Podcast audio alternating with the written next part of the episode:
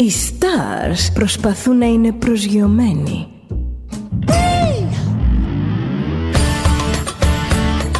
Ένα star είναι συνέχεια στον αέρα. Συνέχεια στον αέρα. Στο Δέλτα ζεις μαζί του.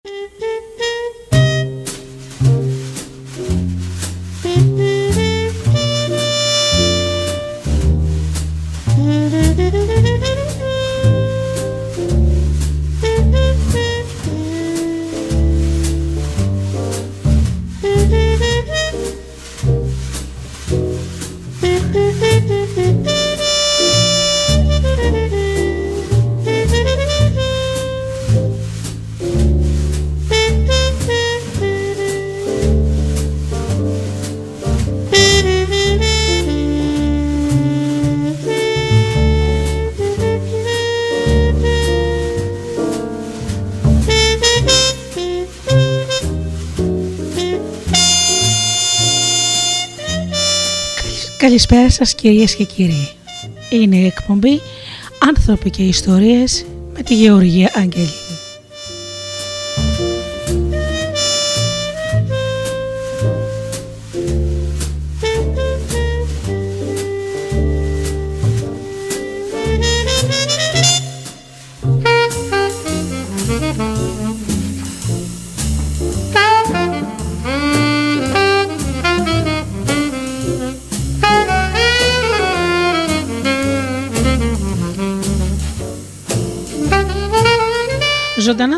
Από το στούντιο Δέλτα, το ραδιόφωνο της καρδιάς μας.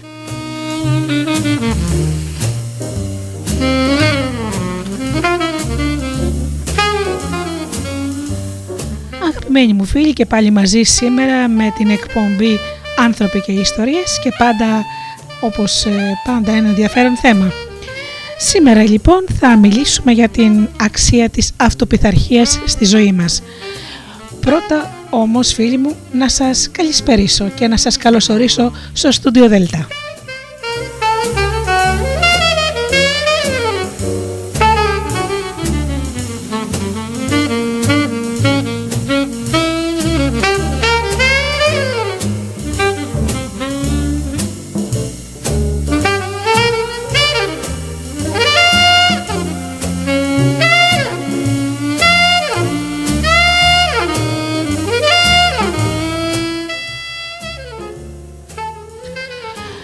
Ευχαριστήσω λοιπόν τους φίλους που πληκτρολογούν www.studiodelta.gr και είναι εδώ μαζί μας στη σελίδα του σταθμού.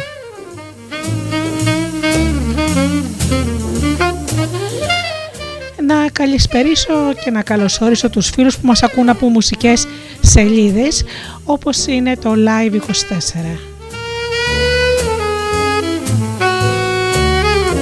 Και βεβαίως τους φίλους που μας ακούν από κινητά και tablets.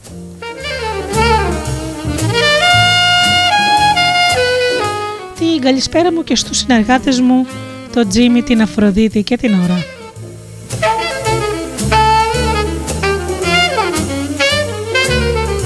Ξεκινάμε με μουσική και πίσω πάλι εδώ με το θέμα μας.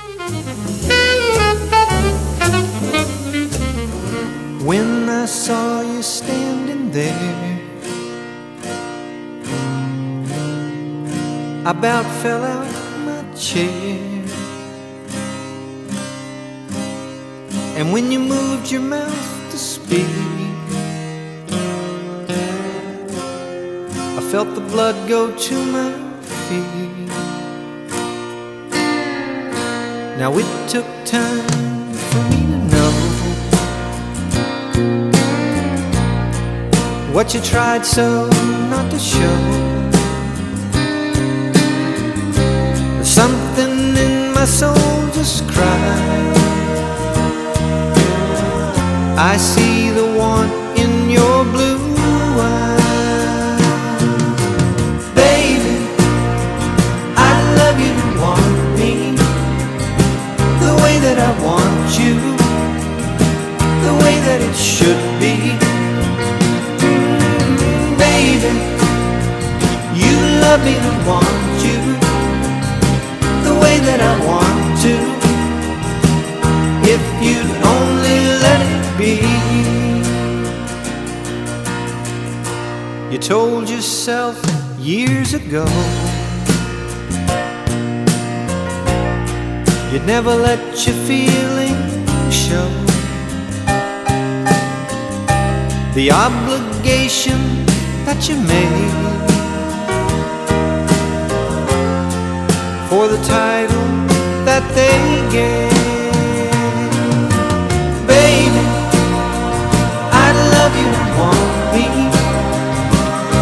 than I want.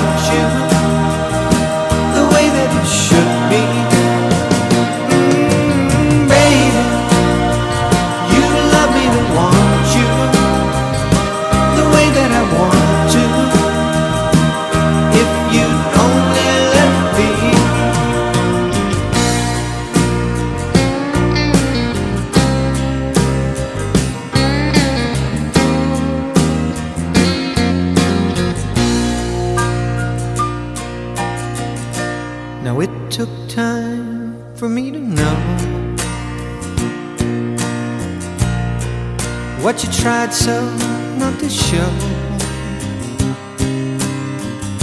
But something in my soul just cries. I see the want in your blue eyes, baby. I love you and want me the way that I want you, the way that it should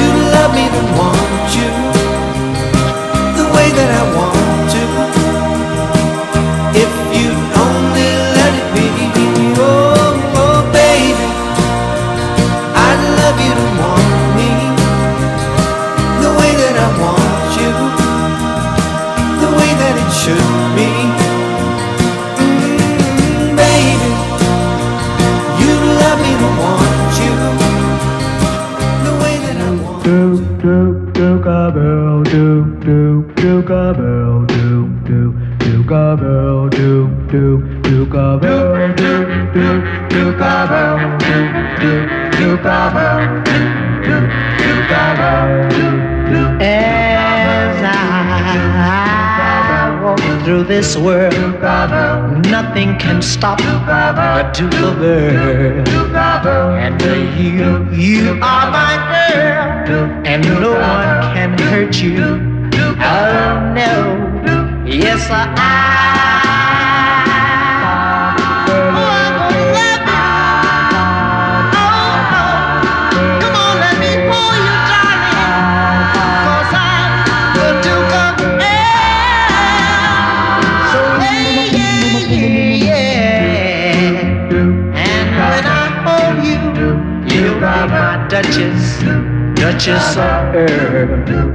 We'll walk through my dukedom and the paradise we will share. Yes, I.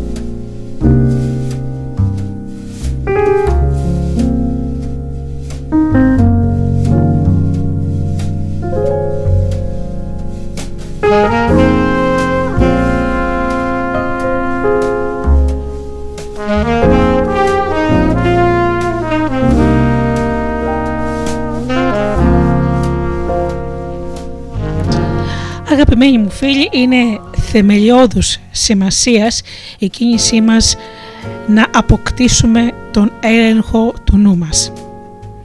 Αυτός ο έλεγχος είναι ζωτική προϋπόθεση για την προσωπική πρωτοβουλία, τη θετική νοοτροπία και τον ελεγχόμενο ενθουσιασμό.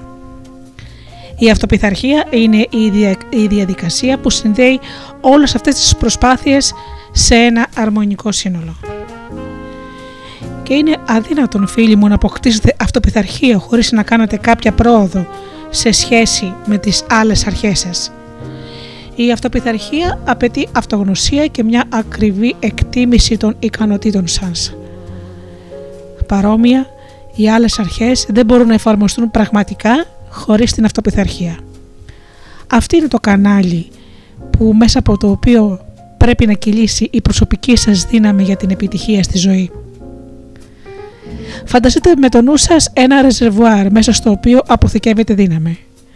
Τώρα θα μάθετε να απελευθερώνετε αυτή τη δύναμη σε ακριβείς ποσότητες και συγκεκριμένες κατευθύνσεις. Αυτή είναι η ουσία της αυτοπιθαρχίας.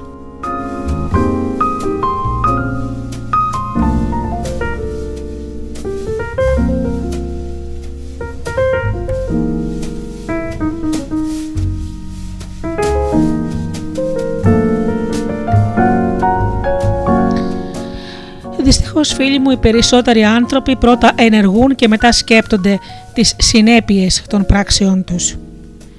Η αυτοπιθαρχία θα αντιστρέψει αυτή τη διαδικασία. Σε κάνει πρώτα να σκέπτεσαι πριν ενεργήσεις. Το κύριο μέσο για να πετύχετε αυτό το σκοπό είναι ο έλεγχος των συναισθημάτων σας. Μπορούμε να πούμε ε, μερικά από αυτά τα 14 κύρια συναισθήματα τα χωρίζουμε σε δύο κατηγορίες, τα θετικά και τα αρνητικά. Εφτά λοιπόν θετικά συναισθήματα. Είναι η αγάπη, το σεξ, η ελπίδα, η πίστη, ο ενθουσιασμός, η αφοσίωση, η επιθυμία. Και πάμε τώρα στα 7 αρνητικά συναισθήματα. Είναι ο φόβος, η ζήλια, το μίσος, η εκδικητικότητα, η απληστία, ο θυμός, η δυσιδαιμονία. Όλα αυτά τα συναισθήματα είναι νοητικές καταστάσεις και επομένως υπόκεινται στον έλεγχό σας. Αντιλαμβάνεστε αμέσως πόσο επικίνδυνα μπορεί να αποβούν τα αρνητικά συναισθήματα αν δεν κυριαρχήσετε επάνω τους.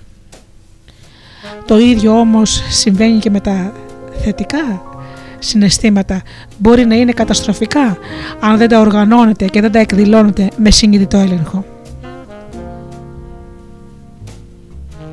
Ένα έμφυτο χαρακτηριστικό αυτών των συναισθημάτων είναι η εκρηκτική δύναμη. Αν ρυθμίσετε σωστά αυτή τη δύναμη, μπορεί να σας εξυψώσει στην κορυφή της επιτυχίας. Αν όμως την αφήσετε να λειτουργεί ανεξέλεγκτα, μπορεί να σας κατακομματιάσει πάνω στα βράχια της αποτυχίας.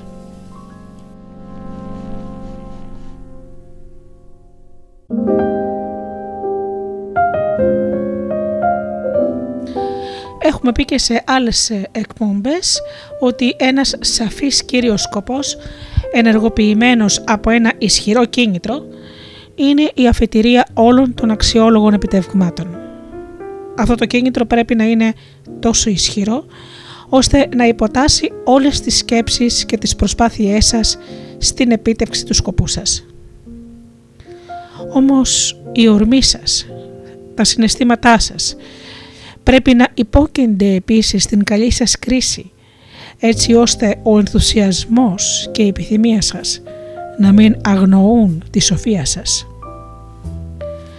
Με άλλα λόγια, πρέπει να πειθαρχήσετε τον εαυτό σας έτσι ώστε η ορμή σας να είναι πάντα από τον έλεγχό σας και να κατευθύνετε στα σωστά κανάλια. Η αυτοπιθαρχία απαιτεί να εξισορροπείτε τα συναισθήματά σας με τη λογική. Αυτό σημαίνει ότι πρέπει να μάθετε να συμβουλεύεστε και τα συναισθήματα και τη λογική σας πριν καταλήξετε σε μια απόφαση. Μερικές φορές θα πρέπει να παραμερίσετε τα συναισθήματά σας και να ακολουθήσετε τις επιταγές της λογικής μόνο. Άλλες φορές πάλι θα ακούσετε τα συναισθήματά σας τροποποιημένα από τη λογική. Η χρυσή τομή είναι πολύ σημαντική φίλη μου. Σκεφτείτε για παράδειγμα τους ανθρώπους που είναι πολύ ερωτευμένοι, ώστε θα έκαναν τα πάντα για τον αγαπημένο τους ή την αγαπημένη τους. Αυτοί οι άνθρωποι είναι πυλός στα χέρια των άλλων. Σπάνια, σπάνια καταφέρουν κάτι γιατί δεν έχουν σκοπό δικό τους στη ζωή. Μπορεί να αναρωτιέστε αν αυτός ο κίνδυνος σημαίνει ότι θα ήταν πιο ακίνδυνο και συνετό να ελέγχετε τη ζωή σας μόνο με βάση τη λογική και να αφήνετε τα συναισθήματα έξω από όλες τις αποφάσεις. Η απάντηση σε αυτό είναι ένα μεγάλο όχι. Μην ξεχνάτε, τα συναισθήματα παρέχουν την κινητήρια δύναμη, την ενέργεια που σας επιτρέπει να μετατρέψετε τις αποφάσεις σας σε δράση. Αν καταστρέψετε την ελπίδα και την πίστη, για ποιο λόγο να ζείτε; Αν σκοτώσετε τον ενθουσιασμό, την αφοσίωση και την επιθυμία, αλλά διατηρήστε τη λογική, αυτό σε τι θα ωφελούσε; Θα υπήρχε βέβαια για να σας δίνει κατεύθυνση, αλλά τι να κατευθύνει; Πρέπει να ελέγχετε τα συναισθήματά σας, όχι να τα εξαλείψετε. Άλλωστε και να θέλατε θα είναι αδύνατο. Τα συναισθήματα είναι σαν ένας ποταμός. Η δύναμή τους μπορεί να αναχαιτιστεί και να ελευθερωθεί με τον κατάλληλο έλεγχο και κατεύθυνση, αλλά δεν μπορεί να εμποδίζεται αιώνια. Αργά ή γρήγορα το φράγμα θα σπάσει, απελευθερώνοντας τεράστιες καταστροφικές δυνάμεις. Μπορείτε να κατευθύνετε και να ελέγχετε όχι μόνο τα θετικά, αλλά και τα αρνητικά συναισθήματα. Η θετική νοοτροπία, η αυτοπιθαρχία μπορούν να απομακρύνουν τις βλαβερές επιδράσεις τους και να τα βάλουν να εξυπηρετήσουν κάποιο επικοδομητικό σκοπό. Μερικές φορές ο φόβος και ο θυμός εμπνέουν έντονη δράση. Πρέπει όμως να υποβάλλετε πάντα τα αρνητικά συναισθήματα αλλά και τα θετικά στην εξέταση της λογικής πριν τα απελευθερώσετε. Το συνέστημα χωρίς λογική είναι ο τρομερότερος εχθρός σας. Ποια ικανότητα παρέχει την κρίσιμη ισορροπία ανάμεσα στο συνέστημα και τη λογική; Είναι η θέληση ή το εγώ. Ένα θέμα που θα διερευνήσουμε σε άλλη εκπομπή με περισσότερες λεπτομέρειες. Η αυτοπιθαρχία θα σας διδάξει να τοποθετείτε την θέληση πίσω από κάθε λογική ή συνέστημα και να ενισχύετε την ένταση της έκφρασής τους. Και η καρδιά και ο νους χρειάζονται ένα Κύριο και μπορούν να βρουν αυτόν τον Κύριο στο εγώ σας. Όμως το εγώ θα παίξει αυτό το ρόλο μόνο αν έχετε αυτοπιθαρχία. Αν δεν υπάρχει αυτοπιθαρχία, ο νους και η καρδιά θα δίνουν τις μάχες τους όπως θέλουν. Ανεξέλεγκτα.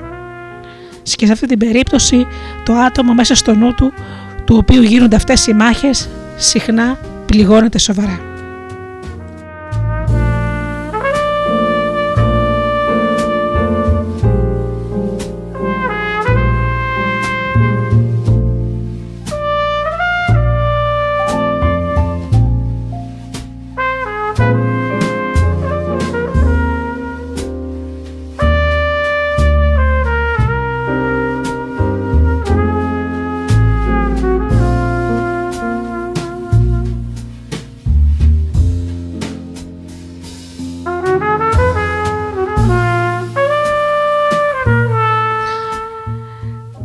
Μουσικό διάλειμμα θα πούμε σε ποιους τομείς εξισορροπεί η αυτοπιθαρχία.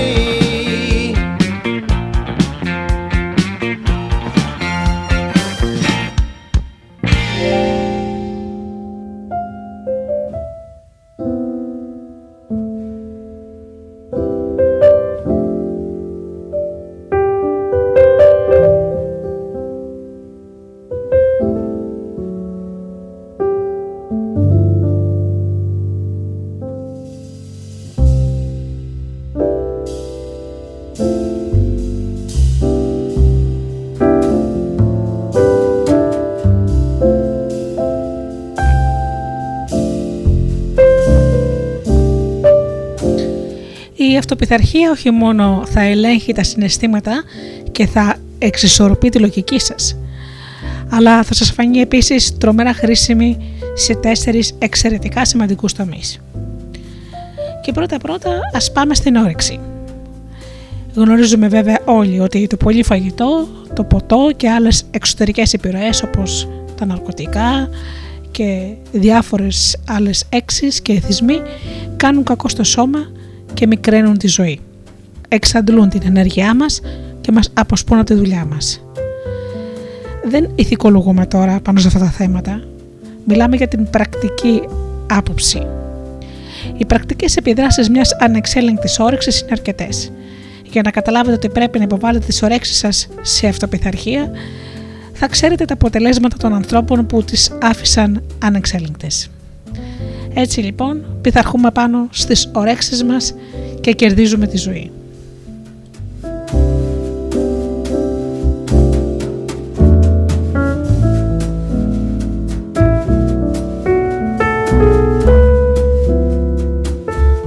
Πάμε στη θετική νοοτροπία. Η θετική νοοτροπία είναι η μοναδική νοητική κατάσταση στην οποία μπορείτε να έχετε σαφήνεια σκοπού. Μέσα από αυτήν μπορείτε να κάνετε τους άλλους να συνεργαστούν μαζί σας και να σας βοηθήσουν. Μπορεί επίσης να προσελκύσετε τη δύναμη της άπειρης νοημοσύνης με την εφαρμογή της πίστης σας. Με την αυτοπιθαρχία μπορείτε να χρησιμοποιήσετε την νοοτροπία σας για να προσελκύσετε αυτά που θέλετε και να αποθήσετε αυτά που σας απειλούν.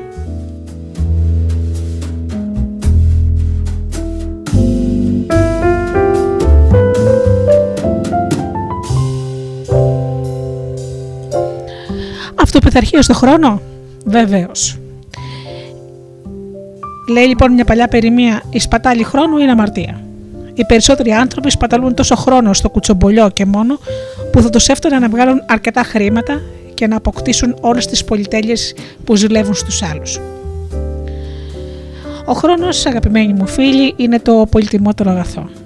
Αν τον χρησιμοποιήσουμε σωστά, είναι σαν να έχουμε χρήματα στην τράπεζα. Πρέπει να τον ξοδεύουμε με αυστηρή, αυστηρή, αυστηρή όμως αυτοπιθαρχία. Ένας από τους πιο εύκολους τρόπους για να το κάνετε αυτό είναι να προγραμματίζετε τη χρήση του χρόνου σας για τις επόμενες 24 ώρες και να μείνετε πιστοί σε αυτό το πρόγραμμα. Κάντε το μία φορά και θα δείτε πόσο εύκολο είναι την επόμενη μέρα. Ο Αλεξάνδρ Σολζεσίνιν είναι μια περίπτωση ανθρώπου που η αυτοπιθαρχία του επέτρεψε να ασκήσει τρομερή επιρροή.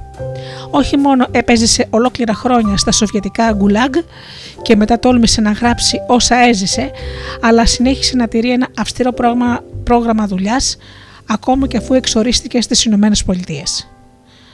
Αν και ήταν διάσημος και θα μπορούσε να περάσει την υπόλοιπη ζωή του απολαμβάνοντας την προσοχή του κόσμου, ο Σοτζενίτσιν εγκαταστάθηκε σε μια μικρή πόλη του Βερμόντι για να είναι απομονωμένος μέχρι να γυρίσει στη Ρωσία για να πάρει μέρος στην αναμόρφωση της χώρας του, σηκωνόταν στις 6 το πρωί και άρχισε να γράφει αφού έτρωγε ένα λιτό πρωινό.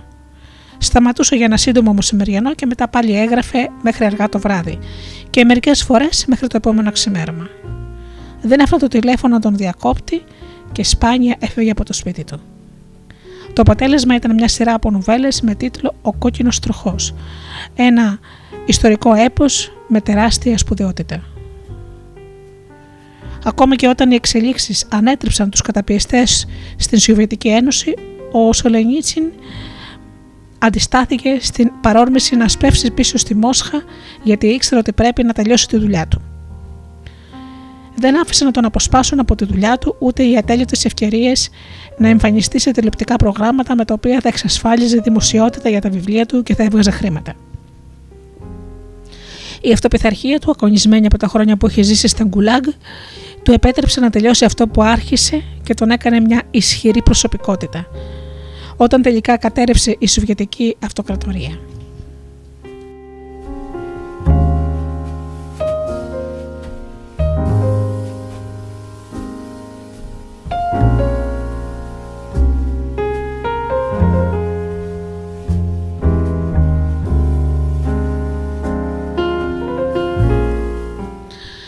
Πάμε τώρα στη σαφήνεια σκοπού. Σίγουρα έχετε καταλάβει πόσο σημαντική είναι η σαφήνεια του σκοπού της ζωής σας. Ξέρετε ότι είναι η αρχή όλων των επιτευγμάτων όταν συνδέεται με ένα ισχυρό επιτακτικό κίνητρο.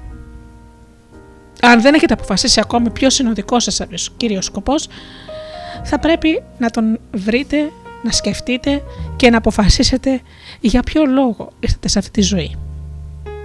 Και αυτό είναι το πρώτο βήμα της αυτοπιθαρχίας. Ακόμα και η άπειρη νοημοσύνη δεν μπορεί να σας βοηθήσει να φτάσετε εκεί που πηγαίνετε, αν εσείς δεν έχετε αποφασίσει πού ακριβώς θέλετε να πάτε.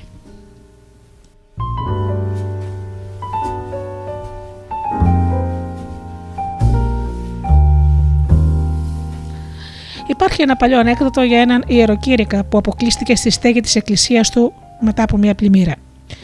Καθώς τα νερά ανέβαιναν γύρω του προσευχήθηκε θερμά στον Θεό για να τον σώσει. Ο Κύριος θα με προστατέψει, σκέφτηκε. Σε λίγο πλησίασε μια βάρκα. Φώναξαν στον ιεροκήρυκα να πέσει στο νερό και να κολυμπήσει μέχρι τη βάρκα. Μην ανησυχείτε για μένα, τους φώναξε. Ο Θεός θα με σώσει. Οι άνθρωποι με τη βάρκα απομακρύνθηκαν απρόθυμα. Τα νερά υψώθηκαν ακόμα περισσότερο και γρήγορα έφτασαν μέχρι τα γόνατα του ιεροκήρυκα. Μια άλλη βάρκα πλησίασε σε απόσταση μερικών μέτρων από τη στέγη της εκκλησίας. Οι άνθρωποι μέσα του ε, στη βάρκα φώναξαν και αυτός απάντησε πάλι: Θα με σώσει ο Θεός. Η βάρκα απομακρύνθηκε πάλι και ο ιεροκήρυκας συνέχισε να προσεύχεται με μεγαλύτερο πάθος. Τη στιγμή που τα νερά έφταναν στο σαγόνι του ιεροκήρυκα, εμφανίστηκε τρίτη βάρκα. Πλησίασε τόσο πολύ που ο ιεροκήρυκας θα μπορούσε πολύ εύκολα να αναβεί. Αλλά αυτός τρομοκρατημένος συνέχισε να κρατιέται από το βέλος του καμπαναριού και φώναξε: Σώστε κάποιον άλλον, εμένα θα με σώσει ο Θεός. Και η βάρκα έφυγε. Μετά από λίγη ώρα τα νερά σκέπασαν τον ιεροκήρυκα και πνιγήκε. Όταν έφτασε στις πύλες του Παραδείσου, ζήτησε αμέσως ακρόαση από τον κύριο και το αίτημά του έγινε δεκτό. Ο ιεροκήρυκας ταπεινώθηκε μπροστά στη θεϊκή παρουσία και ρώτησε: Ουράνια πατέρα, το έργο μου στη γη δεν είχε τελειώσει. Γιατί δεν με έσωσες; Και του ήρθε η απάντηση: Μη χειρότερα. Νόμιζα ότι ήθελες να έλθεις εδώ. Σου έστειλα τρεις βάρκες, έτσι δεν είναι. Αυτό ακριβώς, αγαπημένοι μου φίλοι, κάνει η αυτοπιθαρχία. Σας κάνει να πηδήξετε στη βάρκα όταν σας πλησιάζει, όταν πλησιάζουν οι ευκαιρίες. Και τότε είσαστε σε πραγματική εγρήγορση. Αυτοπιθαρχία λοιπόν.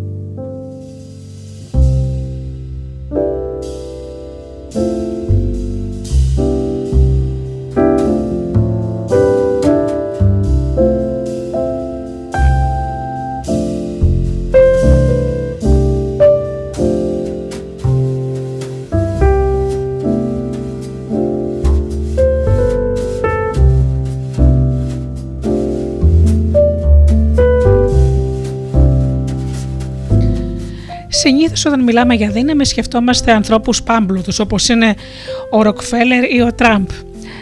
Κάποιον με πολλά χρήματα και μεγάλη περιουσία. Όμως ένας από τους ισχυρότερους ανθρώπους που έζησαν ποτέ δεν έχει ούτε το ένα ούτε το άλλο. Ήταν ο Μαχάτμα Γκάντι. Δεν είχε σπίτι, δεν είχε χρήματα, αλλά η επιρροή του επισκιάζει την επιρροή οποιοδήποτε άλλου ανθρώπου αυτού του αιώνα. Η δήλωση αυτή φαίνεται απίστευτη μέχρι να την εξετάσει κανείς καλύτερα και να αναλύσει την πηγή της δύναμης του Γκάντι. Ήταν ένας άνθρωπος που μετά από πολλά χρόνια κατάφερε βήμα-βήμα να νικήσει τη Βρετανική Αυτοκρατορία. Κέρδισε την ελευθερία της Ινδίας από τους Βρετανούς χρησιμοποιώντας μια δύναμη που η Βρετανική κυβέρνηση δεν μπορούσε να την καταλάβει. Και η δύναμή του είχε πέντε πηγές. Πρώτον είχε σαφήνεια σκοπού. Ο σκοπός του Γκάντι ήταν να ελευθερώσει το λαό της Ινδίας. Ήξερε ακριβώς τι ήθελε, ποιος ήταν ο κύριος στόχος της ζωής του και ήταν αποφασισμένος να μην τον νικήσει τίποτα. Έκανε ένα επιπλέον μίλι. Κανείς δεν ζήτησε από τον Γκάντι να ζήσει τη ζωή του όπως την έζησε. Κανείς δεν τον πλήρωσε για να το κάνει. Δεν είχε κανέναν ιδιωτελή σκοπό. Δεν σκεφτόταν με βάση την προσωπική ανταμοιβή. Έκανε όχι μόνο το επιπλέον μίλι, αλλά πολλά εκατομμύρια επιπλέον μίλια, γιατί εργαζόταν και σχεδίαζε για λογαριασμό των 400 εκατομμυρίων ανθρώπων της χώρας του. Δεν είναι παράξενο λοιπόν που είχε δύναμη. Επίσης είχε εφαρμοσμένη πίστη. Ο Γκάντι είχε διώξει από το νου του κάθε αμφιβολία ότι θα κέρδιζε τελικά την ελευθερία που επιθυμούσε για το λαό του. Κρατούσε το νου του σταθερά προσιλωμένο στο σαφή κύριο σκοπό του. Και αυτός ο σκοπός και η επιμονή της δράσης του για να πετύχει, άνοιξε το νου του στη δύναμη της άπειρης νοημοσύνης. Και τέλος είχε ένα επιτελείο. Ο Γκάντι δημιούργησε τη μεγαλύτερη ίσως επιτελική συμμαχία της ανθρώπινης ιστορίας. Μια συμμαχία που την αποτελούσαν εκατοντάδες εκατομμύρια άνθρωποι. Πολλοί από αυτούς μπορεί να μην διέθεταν τυπική μόρφωση, όλοι όμως είχαν την ικανότητα της πίστης και μια φλογερή επιθυμία να πετύχουν το στόχο της ελευθερίας στον οποίο οδηγούσε ο Γκάντι. Καμιά δύναμη στον κόσμο δεν θα μπορούσε να νικήσει μια τόσο ισχυρή επιτελική συμμαχία εκτός από μια άλλη ακόμα μεγαλύτερη. Και τέλος είχε αυτοπιθαρχία. Πώς νομίζετε ότι κατάφερε ο Γκάντι να κρατήσει τον νου του εστιασμένο σε ένα σαφή κύριο σκοπό όλα αυτά τα χρόνια; Πρέπει να είχε πολλές ευκαιρίες να εκμεταλλευτεί την κατάσταση ή να χρησιμοποιήσει τη δύναμή του για προσωπικά ωφέλη. Οποιοδήποτε είχε τη δύναμη του Γκάντι μπορεί να έμπαινε σε πειρασμό από αυτές τις ευκαιρίες. Αυτός όμως είχε αυτοπιθαρχία και ζούσε μια απλή ζωή και έτσι κατάφερε να ελευθερώσει ένα ολόκληρο έθνος.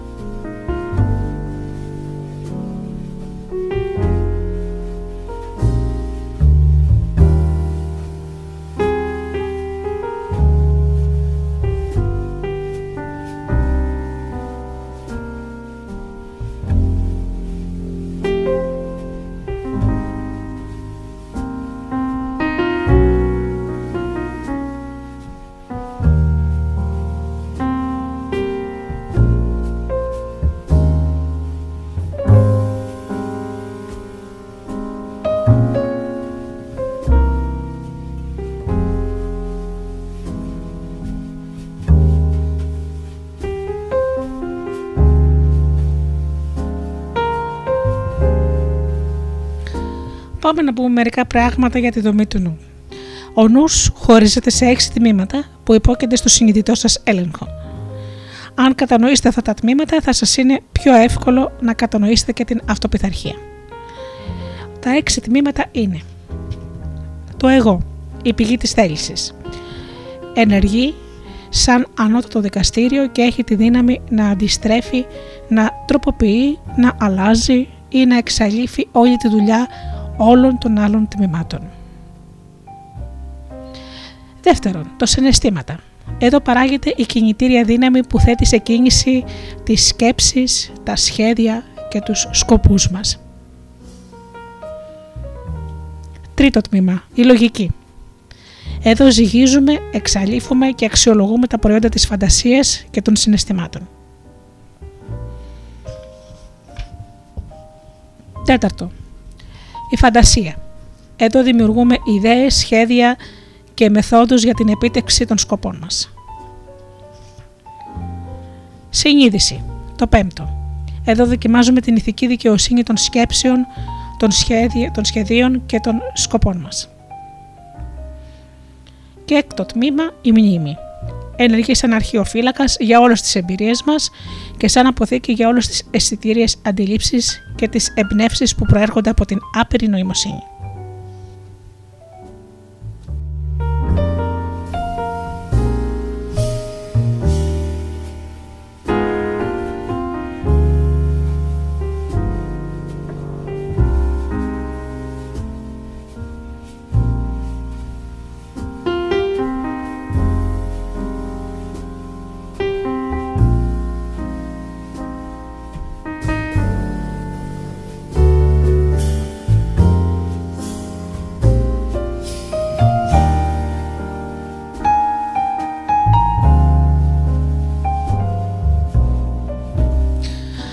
Λοιπόν. Το εγώ, η έδρα της θέλησης, είναι το πολυτιμότερο πράγμα που διαθέτει το σώμα μας. Το υπόλοιπο σώμα είναι ένα σύνολο από χημικές ουσίες που αν τις πουλούσατε στην αγορά δεν θα βγάζετε ούτε την τιμή ενός γεύματος σε ένα αξιοπρεπές εστιατόριο. Πρέπει να ελέγχετε και να πειθαρχείτε αυτό το ανεκτήμητο μέρος του εαυτού σας. Μπορεί να σας δώσει τα πάντα, από φτώχεια και αρρώστιες μέχρι τα λαμπρότερα όνειρά σας, τις πιο ισχυρές φιλοδοξίες σας. Μερικά εγώ είναι αδύνατα και τους λείπει το κουράγιο. Μερικά είναι παραφουσκωμένα.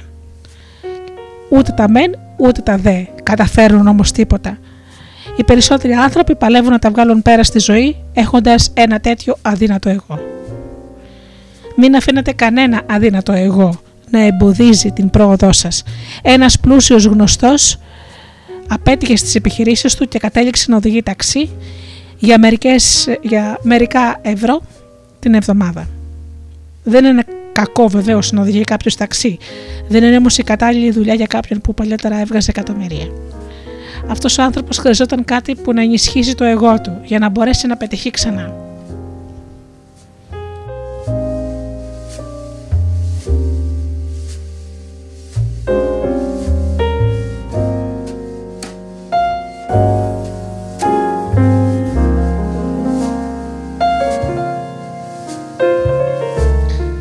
Πρέπει να τροφοδοτούμε το εγώ μας με εικόνες που το δυναμώνουν. Αυτό ακριβώς πρέπει να κάνετε. Μπορεί να μην χρειάζεται κάτι ορατό, όπως είναι παραδείγματος χάρη ένα πολύ ακριβό κόσμημα. Σίγουρα όμως χρειάζεται συντήρηση. Εικόνες οι οποίες θα ενδυναμώνουν το εγώ σας και φράσεις. Κάντε το δικό σας πίνακα ε, των ονείρων. Πάρτε ένα απλό πίνακα από φελό και καρπιτσώστε απάνω εικόνες από πράγματα που θέλετε ή συνθήματα τα οποία είναι μόνο για σας ε, αντιληπτά, κάτι που να το ξέρετε μόνο εσείς.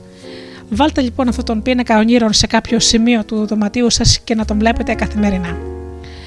Έχω δοκιμάσει αυτή τη μέθοδο και να ξέρετε ότι έχει 100% επιτυχία.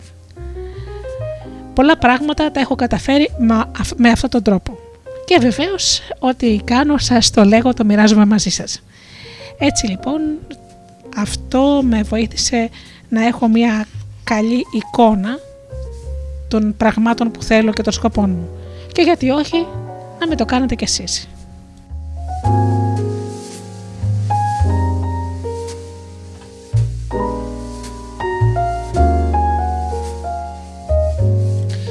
Πάτε να μετεχειρίζεστε το εγώ σας σαν το πολυτιμότερο αποκτημά σας και να το προστατεύετε σαν να είναι διαμάτι. Σίγουρα δεν θα αφήνατε ένα διαμάντι όπου να είναι, με κίνδυνο το, να το κλέψει κάποιος. Κι όμως, οι περισσότεροι άνθρωποι αφήνουν το εγώ τους εντελώς ανοιχτό. Με αποτέλεσμα να μπορεί να μπει ο καθένας και να το μολύνει με σκέψεις φόβου και ανησυχίες. Μην αποκαλύπτετε ποτέ στους άλλους τις κρυφές σας σκέψεις και τα σχέδιά σας μην τους αφήνετε να ξεφορτώνουν τα σκουπίδια τους επάνω σας. Δεν έχετε περιθώρια ούτε για δικές σας ανησυχίες, πολύ περισσότερο μην κουβαλάτε τις ανησυχίες των άλλων. Χρειάζεστε μια τεχνική για να προστατέψετε τον εαυτό σας, το εσωτερικό σας εγώ από τις επιβλαβείς επιδράσεις των αρνητικών ιδεών. Υπάρχουν τρία τείχη που πρέπει να χτίσετε γύρω από το εγώ σας. Το εξωτερικό τείχος έχει μόλις το ύψος που χρειάζεται για να κρατά έξω τα άτομα που δεν έχουν καμία δουλειά να καταναλώνουν τον χρόνο σας. Αυτό το τείχος πρέπει να έχει αρκετές πόρτες. Αν κάποιος μπορεί να αποδείξει ότι έχει ένα λογικό δικαίωμα στο χρόνο σας, να τον αφήνετε να μπει. Πρώτα όμως πρέπει να αποδείξει ότι έχει όντως αυτό το δικαίωμα. Το μεσαίο τείχος είναι πολύ ψηλότερο και έχει μόνο μία πόρτα, την οποία πρέπει να παρακολουθείτε στενά. Πρέπει να αφήνετε να περνούν ελάχιστα άτομα εκείνα που έχουν αποδείξει ότι διαθέτουν κάτι που το θέλετε ή έχουν κάποια κοινά στοιχεία μαζί σας, οπότε μια επαφή θα έχει αμοιβαίο όφελος.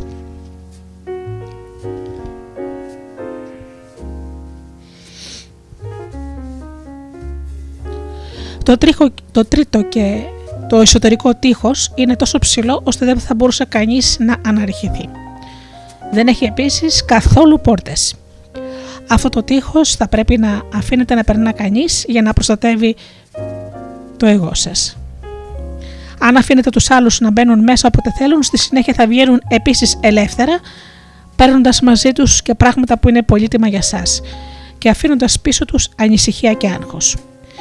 Χτίστε αυτό το τείχος γύρω από το εγώ σας, ώστε το εσωτερικό του να γίνει ένας, ένα μέρος όπου μπορείτε να αποτραβηχτείτε και όντας μόνος να επικοινωνείτε με την άπειρη νοημοσύνη.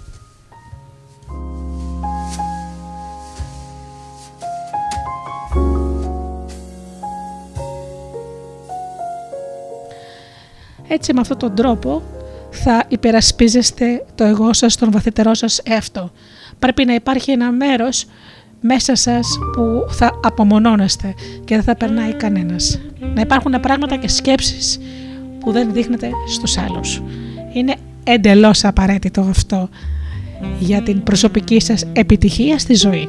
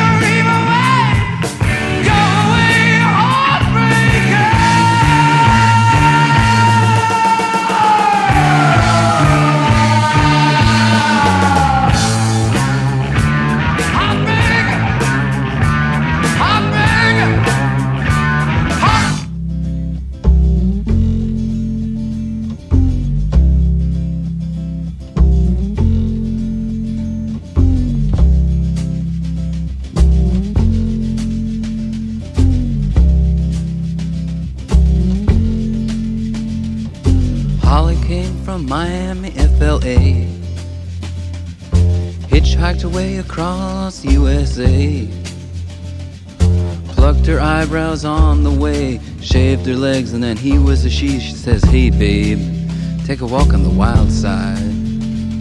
Said, Hey, honey, take a walk on the wild side.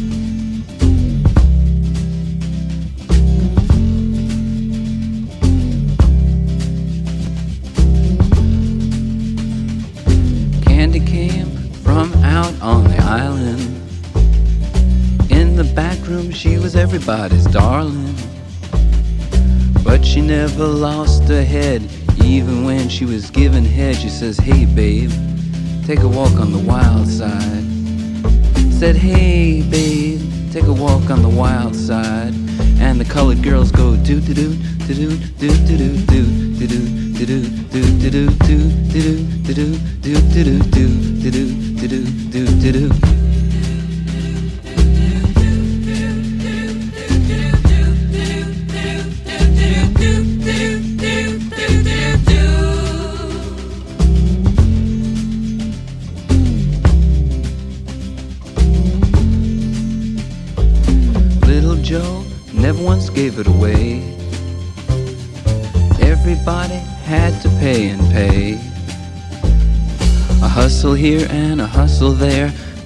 New York City is the place where they said, Hey babe, take a walk on the wild side. I said, Hey Joe, take a walk on the wild side.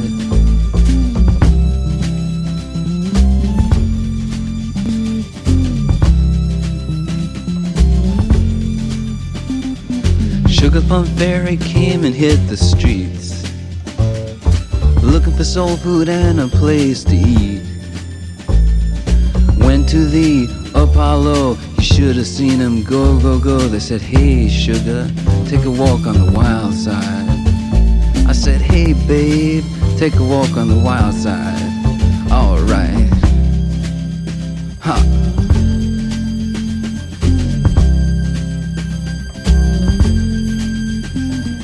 Jackie is just speeding away. Thought she was James Dean for a day.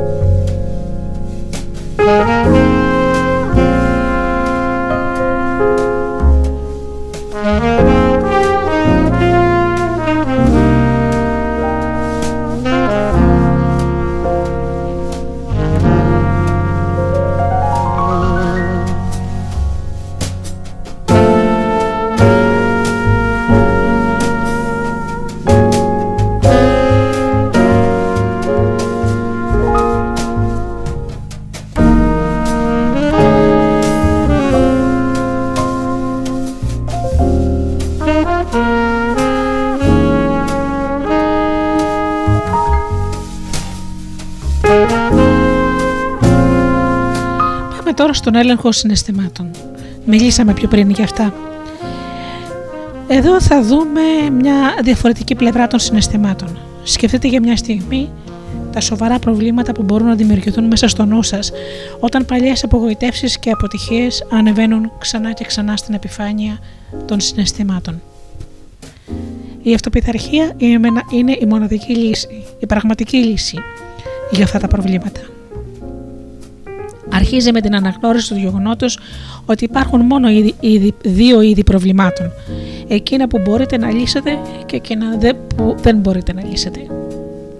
Τα προβλήματα που μπορούν να λυθούν πρέπει να αντιμετωπίζονται αμέσως όσο πιο πρακτικά γίνεται.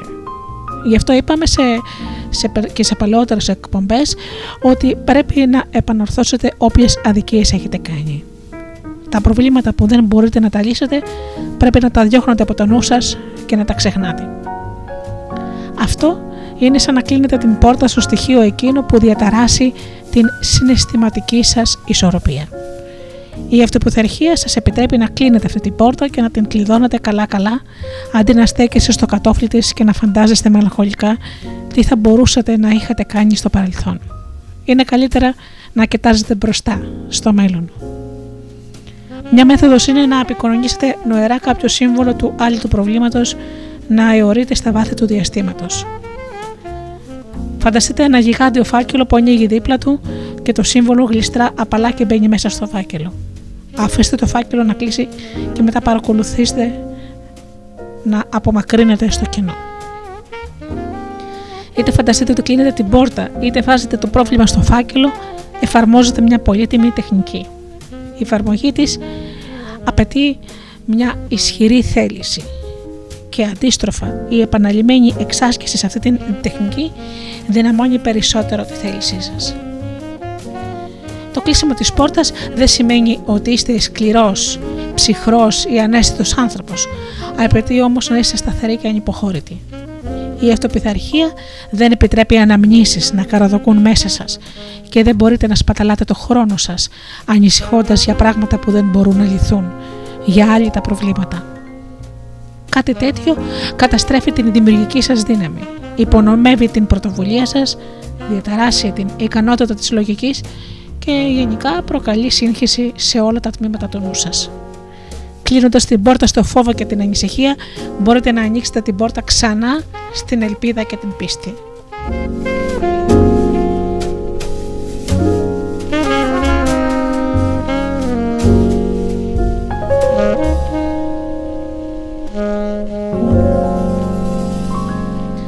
Η λογική. Αν το εγώ σας λειτουργεί σαν ανώτατο δικαστήριο, η λογική λειτουργεί σαν ανώτερο δικαστήριο που χειρίζεται τις λειτουργίες της κρίσης, οι οποίες διεκπεριώνουν περισσότερο τα θέματα ρουτίνας. Αξιολογεί τα δημιουργήματα της φαντασίας, τροποποιεί την έκφραση των συναισθημάτων και επικαιρώνει τις αποφάσεις της της ηθικής συνείδησης. Η λογική ικανότητα εξασκείται από την παρατήρηση, τη μελέτη και την ανάλυση της αλήθειας.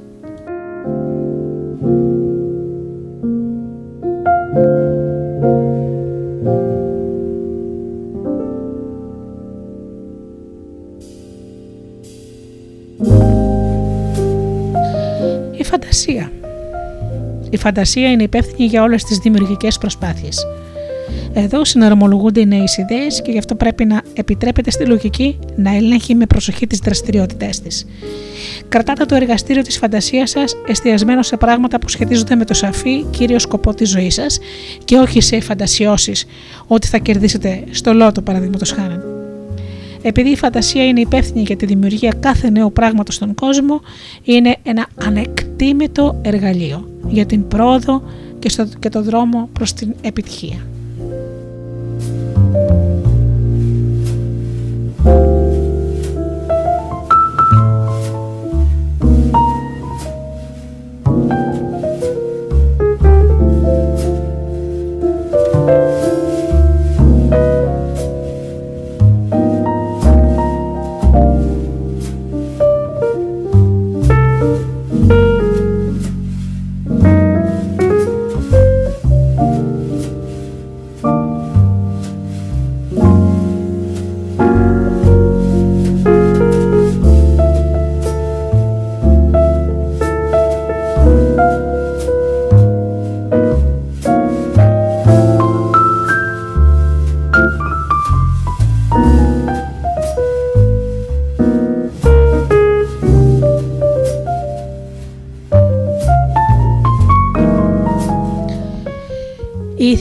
Ηθική συνείδηση παρακολουθεί πόσο ηθικά δίκαιες είναι όλες οι σκέψεις και οι πράξεις σας.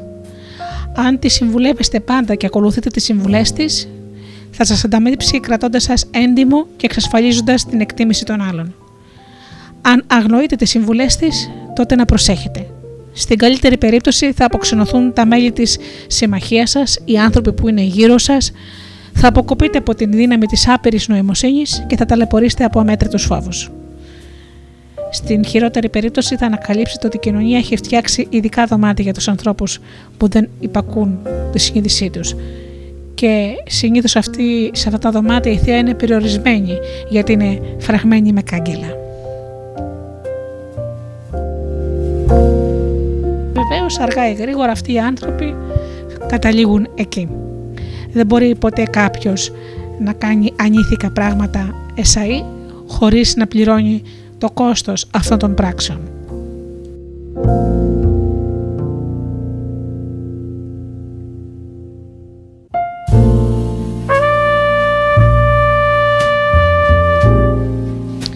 Πάμε λοιπόν τώρα στη μνήμη.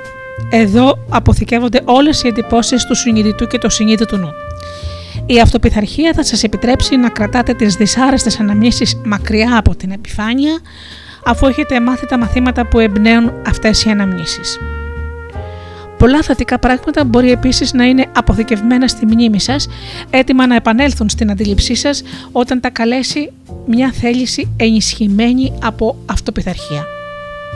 Η αυτοπιθαρχία είναι η διαδικασία που χρησιμοποιείτε για να συντονίσετε αυτά τα τμήματα του νου σας και να τα κρατάτε πάντα υπό έλεγχο. Το άμεσο αποτέλεσμα τότε είναι η νοητική αρμονία που χρειάζεστε για να εστιάσετε όλες σας τις προσπάθειες στην επιτυχία.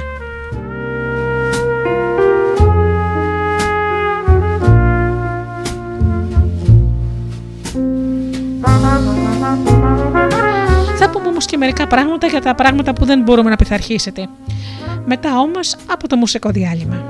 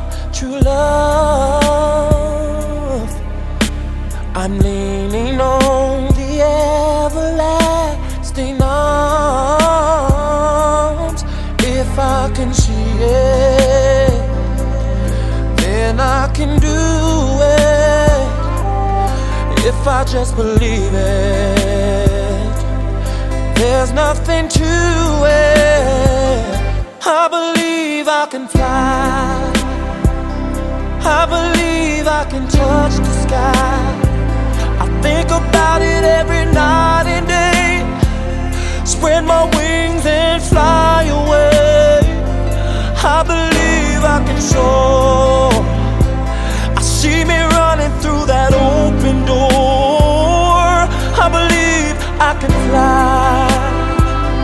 I believe I can fly. I believe I can fly.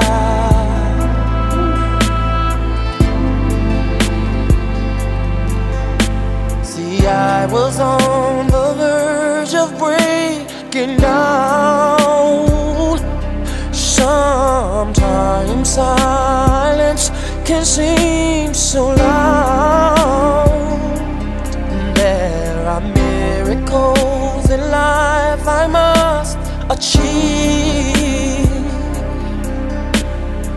First, I know it starts inside of me. Oh, oh, if I can see it,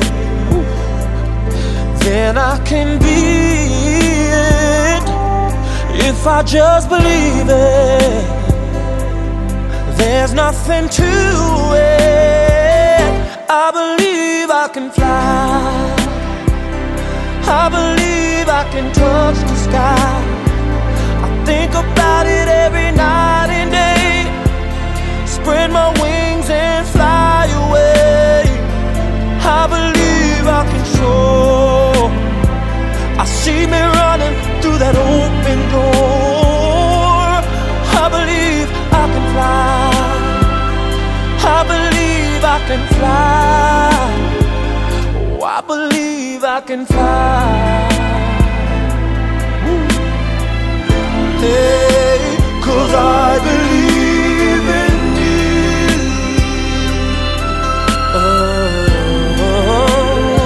Oh, if I can see it, then I can do it. I can do it. If I just believe it, there's nothing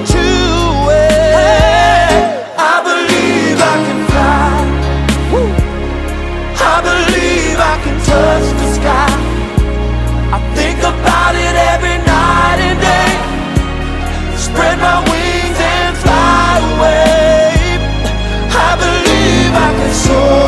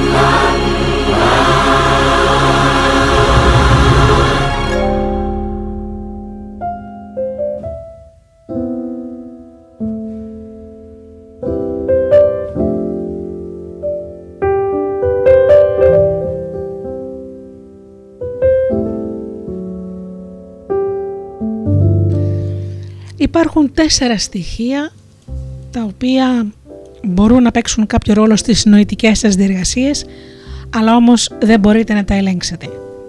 Πρέπει να μάθετε να τα κατανοείτε και να προσαρμόζεστε στη λειτουργία τους. Το πρώτο είναι η άπειρη νοημοσύνη.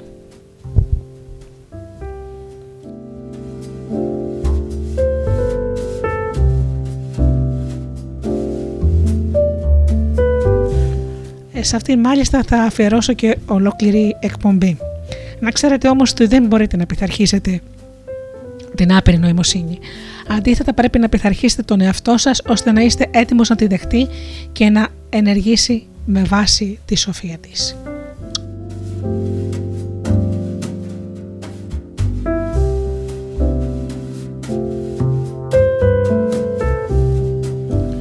Το υποσυνείδητο. Δεν μπορείτε να ελέγξετε άμεσα το υποσυνείδητό σας. Εν μέρει αυτό ακριβώς εννοεί και το όνομά του. Ενεργεί μόνο όταν ανταποκρίνεται σε ερεθίσματα από τα συναισθήματα, τα οποία όμως είναι κάτι που μπορείτε να ελέγχετε με την αυτοπιθαρχία. Όταν τα συναισθήματα είναι θετικά και κατευθύνονται προς ένα σαφή κύριο σκοπό, το επισυνείδητό σας θα επηρεαστεί έντονα προς την ίδια κατεύθυνση.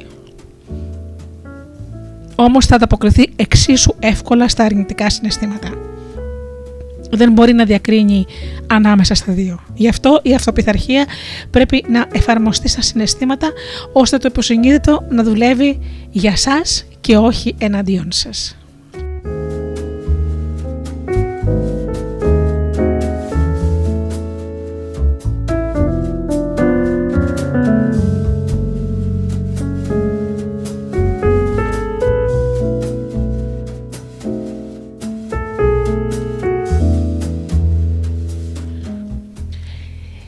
Τηλεπάθεια.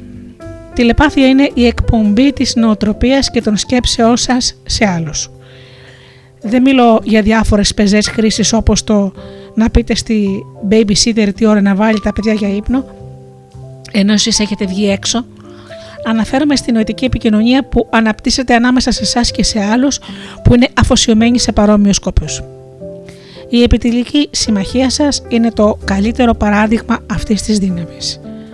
Καθώς η συμμαχία σας αναπτύσσεται, κάθε μέλος θα μάθει σταδιακά να αντιλαμβάνεται εκ των προτέρων τις ιδέες των άλλων και να συνδέεται αμέσως με τον έντονο ενθουσιασμό και την έπνευσή τους. Δεν μπορείτε να ελέγξετε αυτή τη διαδικασία, αλλά η αυτοπιθαρχία θα σας βοηθήσει να καλλιεργήσετε τις θετικές ιδιότητες που θα την ενεργοποιήσουν.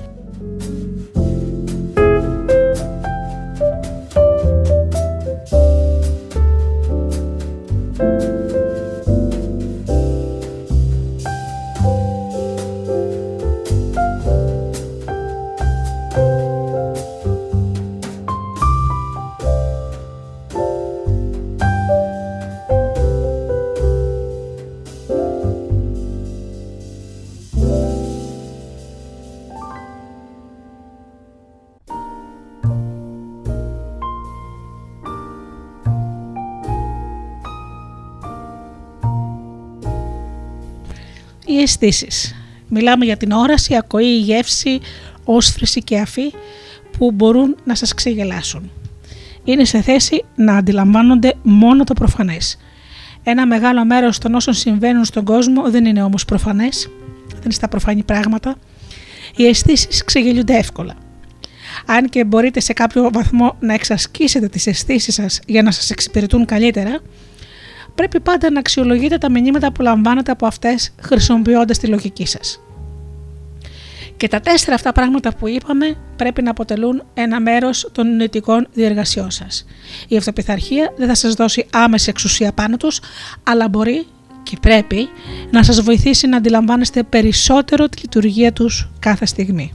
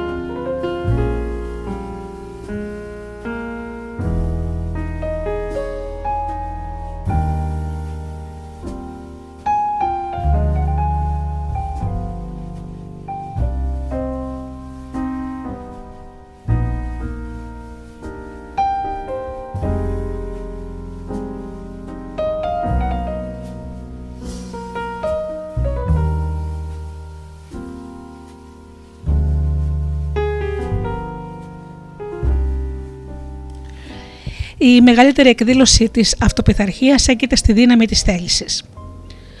Όπως σας έχω ήδη επισημάνει, η θέληση είναι το ανώτατο δικαστήριο του νου σας.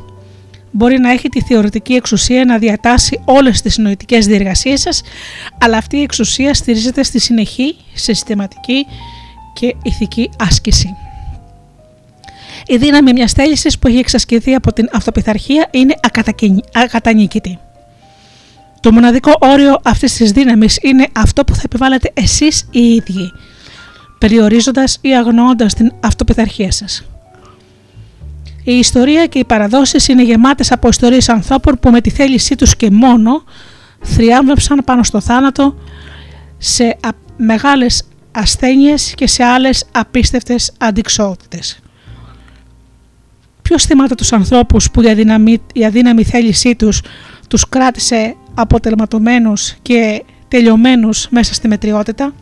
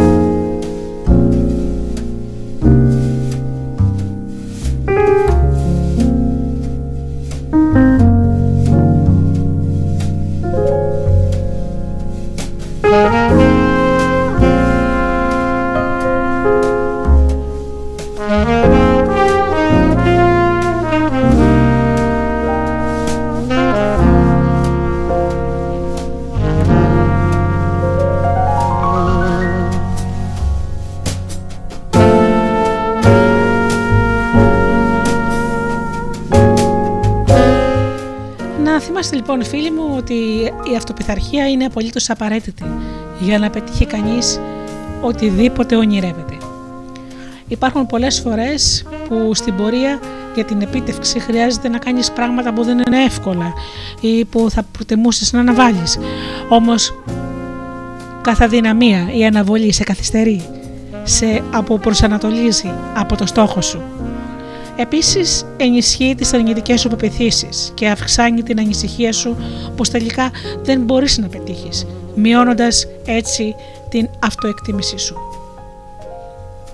Έτσι λοιπόν μέσα στις αρχές της αυτοπιθαρχίας που θα τις πούμε ξανά αν τις ακολουθήσεις και τις κάνεις καθημερινά θα καταφέρεις σιγά σιγά να τις κάνεις συνήθεια και τότε δεν θα αργήσεις να πετύχεις οτιδήποτε στη ζωή σου.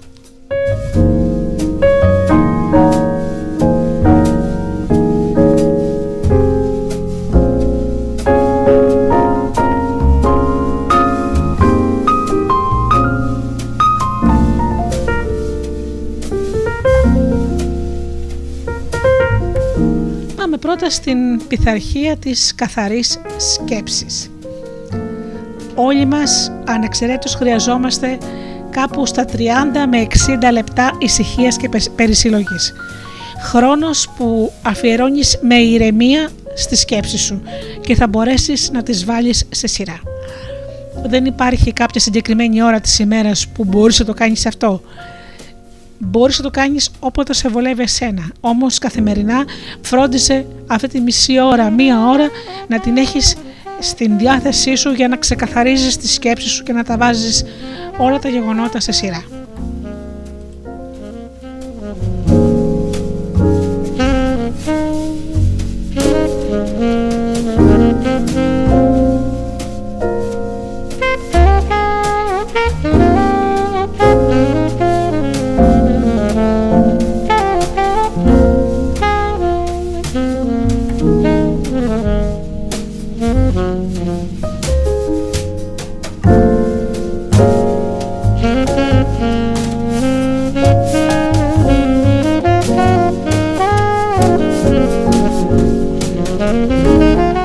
Στην καθημερινή στοχοθεσία. Αν γράφεις ξεκάθαρα τους στόχους σου μικρούς και μεγάλους, τότε προγραμματίζεις το υποσυνείδητό σου για να τους πετύχεις. Θα σε βοηθούσε αν είχες ένα μικρό τετράδιο και έγραφες κάθε πρωί όσα θέλεις να πετύχεις στους επόμενους 12 μήνες. Αυτό πρέπει να το κάνεις γράφοντας σε ενιστότητα χρόνο και αναφέροντας πολλές φορές και την ημερη- την ημερομηνία που θα το πετύχεις. Ίσως να σου φαίνεται λίγο δύσκολο αυτό, αλλά να ξέρεις ότι έχει θαυμάσια αποτελέσματα.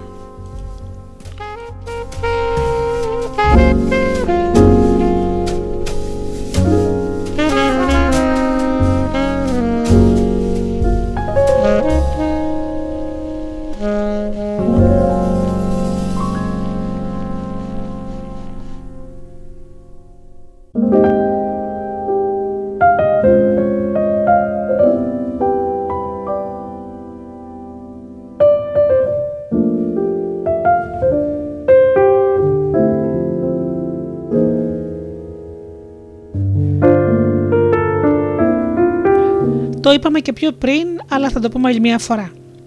Η οργάνωση του χρόνου. Να βάζεις σε προτεραιότητες τις δουλειές σου, ξεκινώντας από τις πιο σημαντικές. Οργανώνεις το χρόνο σου ανάλογα. Θα βοηθούσε να γράψεις όλα όσα έχεις να κάνεις την επόμενη μέρα και να τα ιεραρχείς σωστά ανάλογα με τη σπουδαιότητά τους και τη σχέση τους με τους στόχους σου. Μπορείς λοιπόν να κάνεις το, σχέδιο, το σχεδιάγραμμά σου καθημερινά και να μην ξεφεύγεις από αυτό.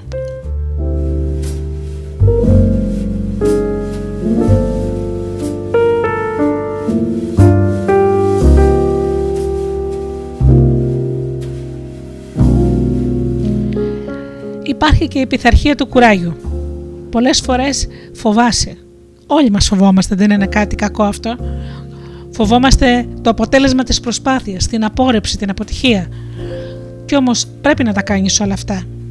Κάνε όσα φοβάσαι να κάνεις και ο φόβος θα πεθάνει, είχε πει ο Έμερσον. Να λες από μέσα σου πάντα μπορώ να το κάνω ξανά και ξανά. Να δίνεις εσύ κουράγιο στον εαυτό σου.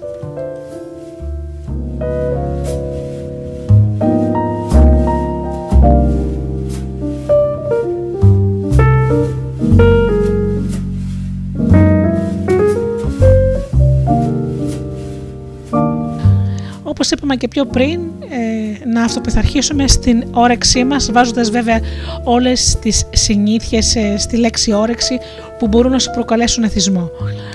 Ε, άσκηση, καλή διατροφή και να απομακρύνουμε από, τον, από το σώμα μας τα δηλητήρια που το σκοτώνουν. Είναι βέβαια λίγο δύσκολο, αλλά να ξέρετε ότι η πειθαρχία αυτή θα σε βοηθήσει να έχεις άριστα αποτελέσματα στη ζωή σου.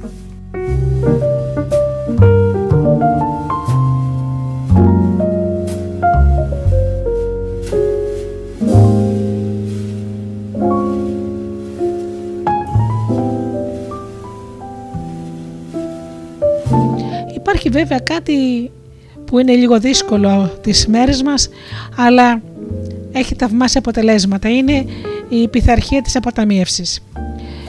Ε, να αποταμιεύουμε ένα μικρό ποσό κάθε μήνα ανάλογα με τα έσοδά μας και αυτό να το αφήνουμε να μεγαλώνει.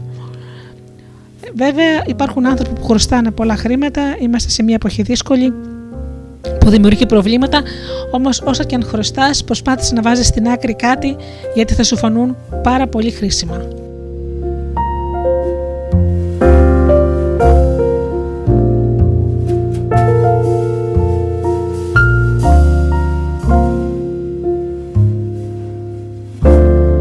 Πάμε τώρα στην πειθαρχία της σκληρής δουλειάς. Κανείς δεν πέτυχε και δεν έμεινε πετυχημένος για πολύ καιρό χωρίς να δουλέψει σκληρά. Δεν υπάρχουν μαγικές συνταγές για γρήγορο και εύκολο κέρδος, μην τις ακούτε. Αν θέλετε να πραγματοποιήσετε τα όνειρά σας, μάθετε να δουλεύετε αληθινά την ημέρα, όλη την ημέρα και να μην αφήνετε να πάει χαμένο ούτε λεπτό.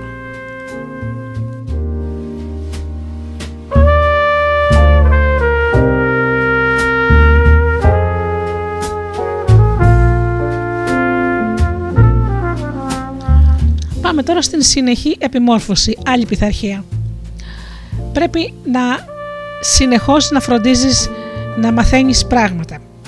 Μάθε λοιπόν ε, πώς να κάνεις καλύτερα τη δουλειά σου, πώς να προσφέρεις περισσότερα, να αξιοποιείς το χρόνο σου, να αξιοποιείς τους πόρους της δύναμής σου και πιο σωστά να ξέρεις ότι θα σου επι- θα επιστραφούν πολλαπλάσια τα πράγματα που θα αφιερώσεις χρόνο για να τα μάθεις. Βελτίωσε τον εαυτό σου. Βελτίωσέ τον όσο μπορείς. Κάνε τα σεμινάρια σου, μορφώσου, μάθε καινούργια πράγματα. Να ξέρεις ότι όσα περισσότερα ξοδεύεις χρήματα και χρόνο για το μυαλό σου, κάποια στιγμή όλα αυτά που θα μάθεις θα γεμίσουν και το πορταφόλι σου και θα σε κάνουν βεβαίως καλύτερο άνθρωπο.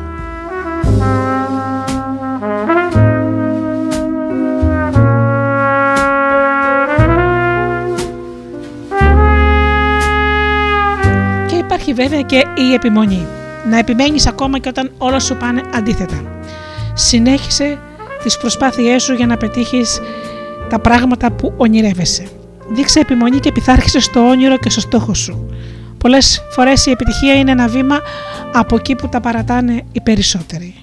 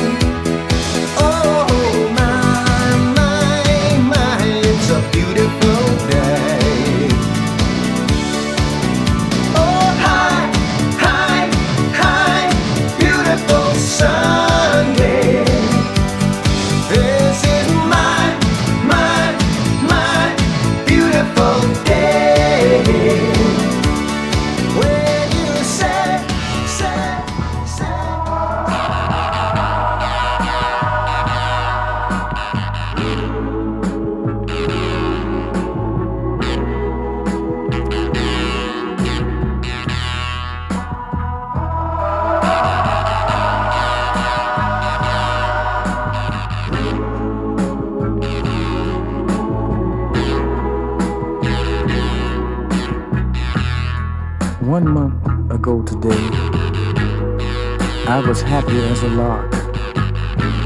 But now I go for walks to the movies, maybe to the park. I have a seat on the same old bench to watch the children play. you know, tomorrow is their future. But for me, just another day. They all gather around me. they seem to know my name. We laugh, tell a few jokes, but it still doesn't ease my pain. I know I can't hide from a memory, though day after day I've tried. I keep saying she'll be back, but today again I've lied. Oh, I see her face everywhere I go on the street and even at the picture show. Have you seen her?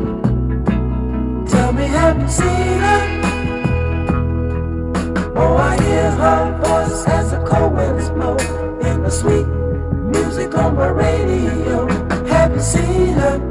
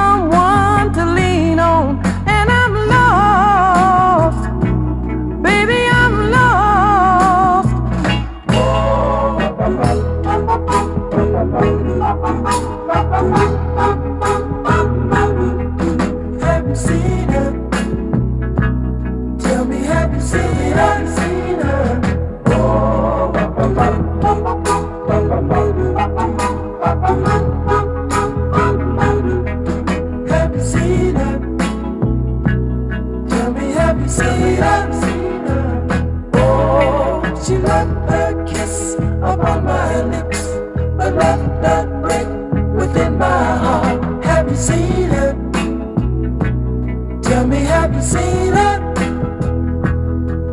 Oh, I see her hand reaching out to me. Only she can set me free. Have you seen her? Tell me, have you seen her?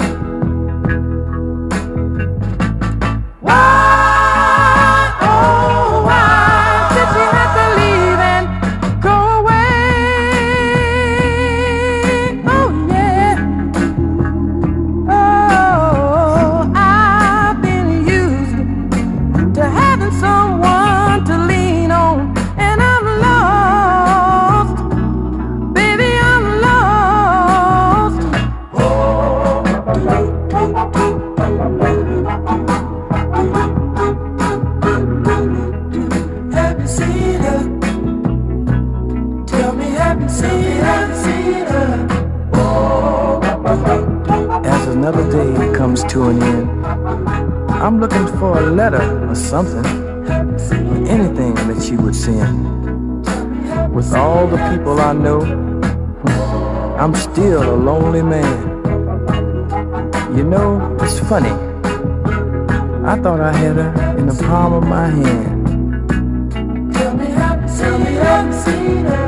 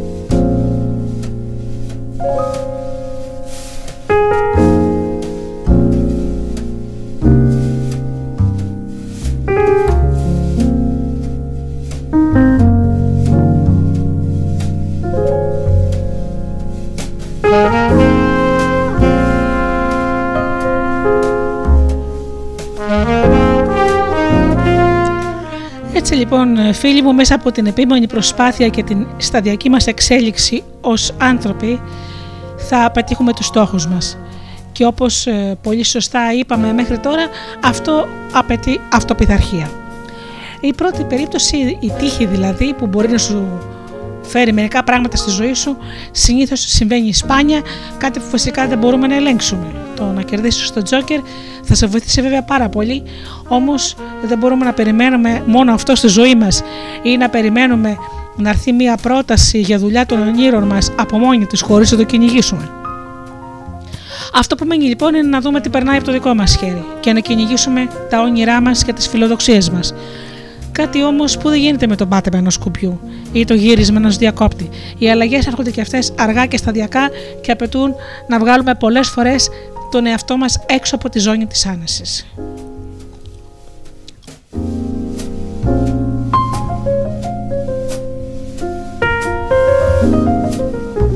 Πω σε αυτό το σημείο βεβαίως ότι ο περισσότερος κόσμος γνωρίζει τι πρέπει να κάνει για να πετύχει τους στόχους του ή να πετύχει την πολυπόθετη αλλαγή.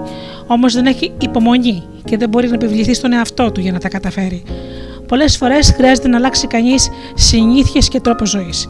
Πρέπει να εργαστεί πολύ σκληρά και είναι πιθανό να χρειαστεί να περάσει μέσα από πολλά στάδια για, και να γευτεί την απόρριψη πολλές φορές μέχρι να πετύχει.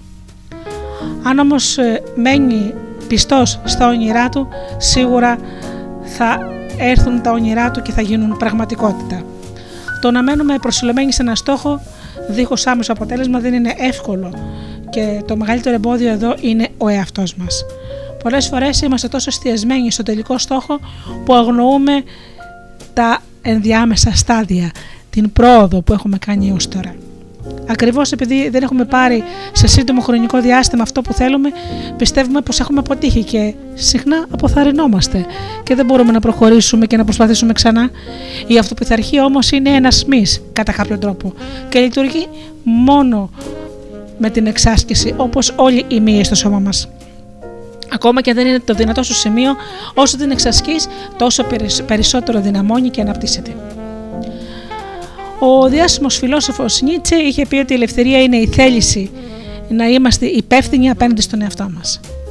Αφαίρεσε λοιπόν τους πειρασμούς και τις δικαιολογίες από τη ζωή σου. Θέσε τους στόχους σου. Αν πρόκειται για την επαγγελματική σου ζωή, κάνε ό,τι περνάει από το χέρι σου. Αν πρόκειται για την προσωπική σου ευτυχία, κάνε αυτά τα πράγματα που θέλεις καθημερινά για να γίνεις ευτυχισμένος. Συνέχισε την πορεία σου. Κυρίως άλλαξε τον τρόπο που βλέπεις τον εαυτό σου τον τρόπο με τον οποίο μετράς την επιτυχία σου. Άλλαξε τις συνήθειές σου. Βγες από την ζώνη της άνεσης. Γίνε κάθε μέρα ένας καλύτερος και καλύτερος και ξανά καλύτερος άνθρωπος.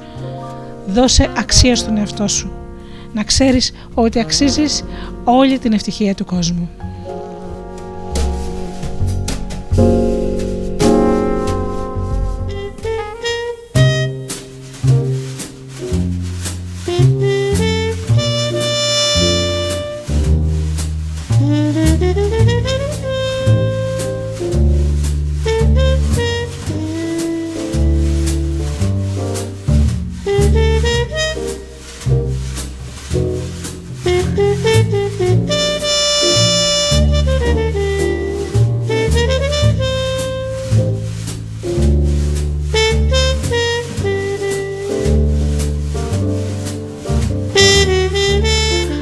Αγαπημένοι μου φίλοι, η εκπομπή «Άνθρωποι και ιστορίες με τη Γεωργία Αγγελή» έχει φτάσει στο τέλος της. Σας ευχαριστώ θερμά για αυτές τις δύο ώρες που ήσασταν εδώ μαζί μου στο Studio Delta. Ανανέωνα το ραντεβού μας για την επόμενη Παρασκευή στις 8 το βράδυ, όπως πάντα. Έως τότε σας εύχομαι από καρδιάς να περνάτε καλά και να είσαστε καλά και αγαπήστε τον άνθρωπο που βλέπετε κάθε μέρα στον καθρέφτη. Καλό σας βράδυ.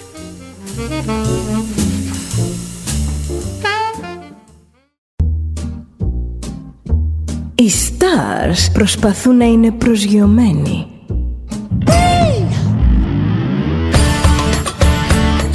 Ένα star είναι συνέχεια στον αέρα. Συνέχεια στον αέρα. Στο Δέλτα ζεις μαζί του.